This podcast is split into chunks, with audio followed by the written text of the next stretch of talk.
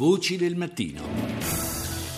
Tutti abbiamo seguito in questi due giorni l'odissea della Norman Atlantic e la complessa operazione di salvataggio che la nostra Marina Militare ha portato a compimento, una vicenda dai contorni drammatici, drammatici, anzi dovremmo dire tragici, visto il numero delle vittime che è andato crescendo con il passare delle ore e ancora non si sa esattamente quanti siano i dispersi. Una vicenda, dicevamo, nelle pieghe della quale, come spesso accade nelle situazioni estreme, hanno trovato spazio miserie umane e gesti anche di solidarietà e altruismo.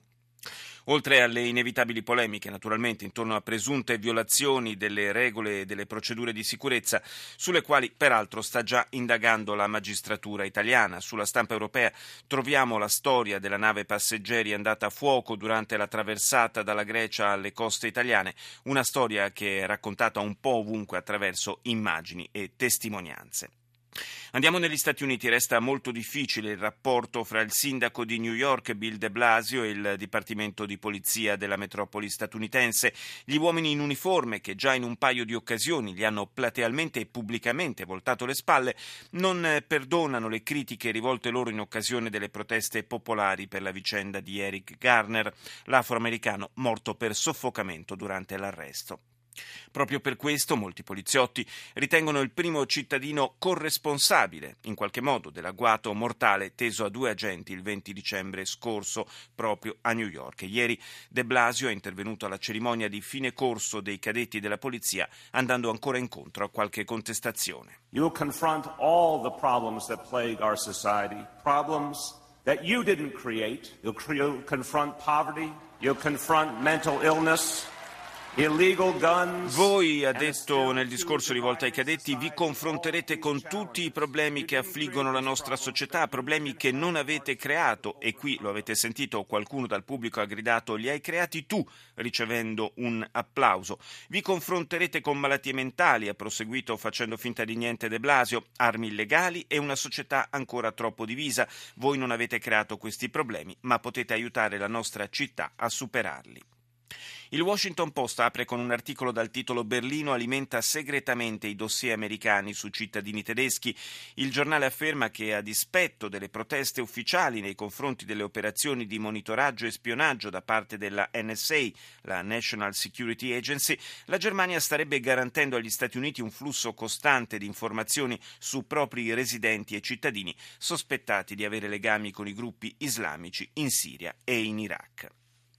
A Londra un gruppo di giornalisti con la bocca sigillata da nastro adesivo ha manifestato ieri davanti all'ambasciata egiziana per protestare contro lo stato di detenzione in cui da un anno esatto si trovano tre colleghi di Al Jazeera accusati in Egitto di collaborare con la fratellanza musulmana, movimento islamista messo fuori legge. I tre hanno sempre respinto le accuse.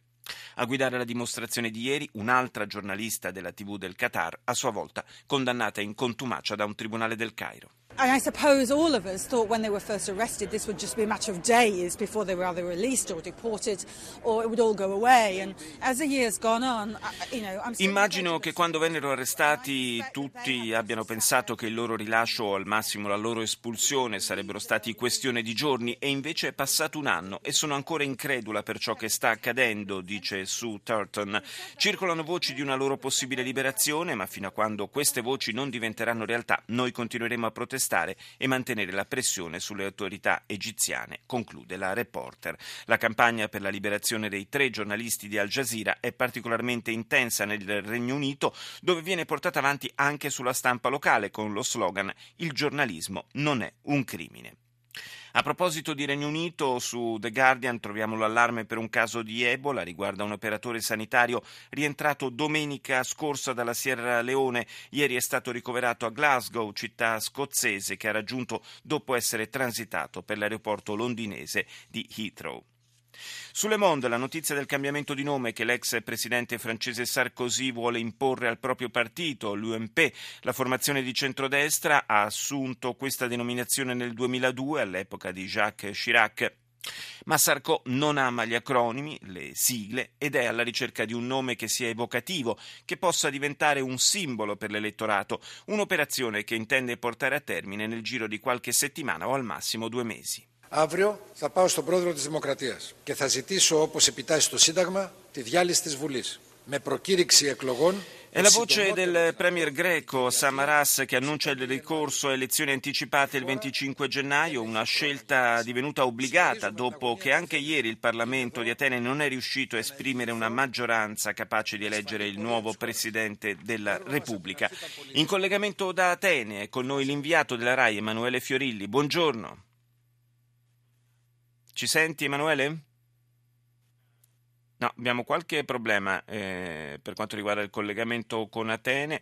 Sento soltanto qualche lontano rumore in cuffia, vediamo se riusciamo a recuperare eh, rapidamente. Sì, pronto, eccoci, eccoci, adesso ti sentiamo bene. No, ecco, è riandata via la linea. C'è decisamente qualche, qualche problema. Fiorilli? Eccomi qua, eccoci in linea. Oh, adesso Abbiamo sì. avuto qualche problema con la linea. Va bene, anche la linea fa fatica a svegliarsi la mattina a quest'ora, anche le linee telefoniche fanno fatica. Dicevamo, ehm, si va alle elezioni anticipate 25 gennaio e come abbiamo visto ieri dalla reazione delle borse... Pronto? Sì, non mi senti? Pronto?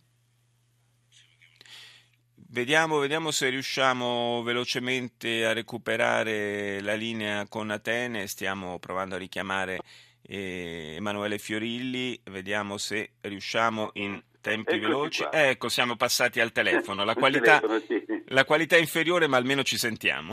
Almeno ci sentiamo. Sì, buongiorno, come ti sei fatto sentire tu, Samaras ieri ha annunciato che il 25 di gennaio eh, ci dovrebbe essere elezione, dico ci dovrebbero perché questo lo deciderà stamattina il Presidente della Repubblica Carlos Papuias quando Samaras si recherà fra qualche ora eh, dal Presidente ad annunciare le dimissioni del suo governo e dentro cinque giorni, come prevede la Costituzione greca, eh, Papuias dovrà sciogliere le Camere e quindi verranno indette elezioni entro un mese. Quindi la data che ha proposto il capo di Neodemocratia, che è il partito di centrodestra al governo insieme ai socialisti del PASOK, è il 25 gennaio. L'altra data poteva essere il primo di febbraio. Ma non cambia comunque la sostanza, insomma, elezioni No. anticipate saranno e sono elezioni che, come abbiamo visto ieri dalle reazioni dei mercati finanziari, preoccupano l'Europa. Sì, preoccupano l'Europa, però ci sono state anche delle forti interferenze europee anche prima del voto del Presidente della Repubblica, perché eh, sia il Ministro delle Finanze tedesco Schäuble che ah, anche Bruxelles con vari esponenti hanno detto che bisogna votare, la Grecia deve eh, comunque, anche se cambia governo, deve onorare quelli che erano gli accordi del memorandum. Accordi del memorandum che il capo del maggior partito, secondo i sondaggi, di, Greco, che sarebbe Sinistra, il partito di estrema sinistra, eh, deve essere discusso.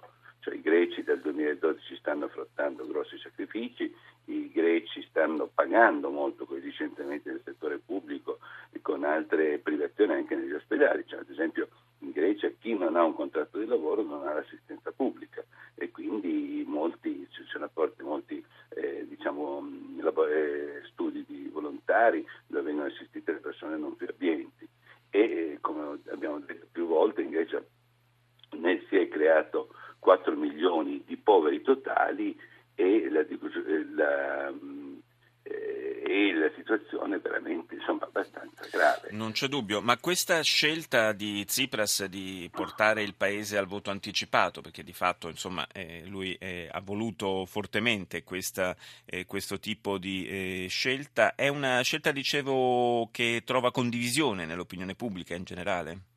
Guarda, i sondaggi sono molto strani perché il 20 più del 28% dei greci ha dichiarato che voterà Sisa e il 24% è Neodemocratia, cioè il partito centrodestra al governo. Però, sempre in un sondaggio che è uscito, dice che il 44% dei greci vorrebbe Samaras capo del governo, che è l'attuale capo del governo, mentre solo il 34% vuole eh, Tsipras. Quindi sono dei dati abbastanza contrastanti. Diciamo che i greci sono un po' stufi, cioè, mh, credo, pensano di essere stati usati come un laboratorio dalla Troica, quindi dal Fondo Monetario Sì. della BCE e dell'Europa, e, e- e hanno pagato insomma, molto, molto questo- questa crisi. Sono riusciti ad uscire pian piano, stanno riuscendo ad uscire da questa crisi, stanno ripagando il loro debito, aspettano le ultime tranche del Fondo Monetario della BCE, il Fondo Monetario della BCE che proprio ieri hanno annunciato che si blocca tutto in attesa del, del nuovo governo. Nuovo governo Quindi, che tra l'altro non è affatto detto che esca con facilità dalle urne. No, non uscirà con facilità perché adesso insomma, la, la situazione politica è abbastanza eh, particolare, nel senso che eh, Passocchi, cioè i socialisti Passocchi, il leader storico Papandreou, Giorgio Papandreou, vuole uscire dal, dal, dal, Partito Socialista e vuole fondare un nuovo partito che si chiamerà Cambiamento. Diciamo che Giorgio Papandreou eh, prende l'eredità del padre, il vecchio Papandreou, e, e potrebbe, grazie al suo cognome, raggiungere la soglia del 3% dei voti e quindi entrare in Parlamento. Però questo divide i socialisti e quindi questo, questo mette anche in crisi una possibile alleanza anche minoritaria fra Neodemocrazia e PASOK una volta eh, finite le elezioni. Se Tsipras, eh, cioè Sirisa, non riuscisse, nonostante dovesse prendere il primo maggioranza e tutto, a formare un governo con le altre forze politiche. Insomma, la, la situazione è abbastanza complicata in questo momento. Tante incognite, dunque seguiremo naturalmente la campagna elettorale in Grecia e torneremo a sentirci con Emanuele Fiorilli che per il momento ringrazio per essere stato nostro ospite.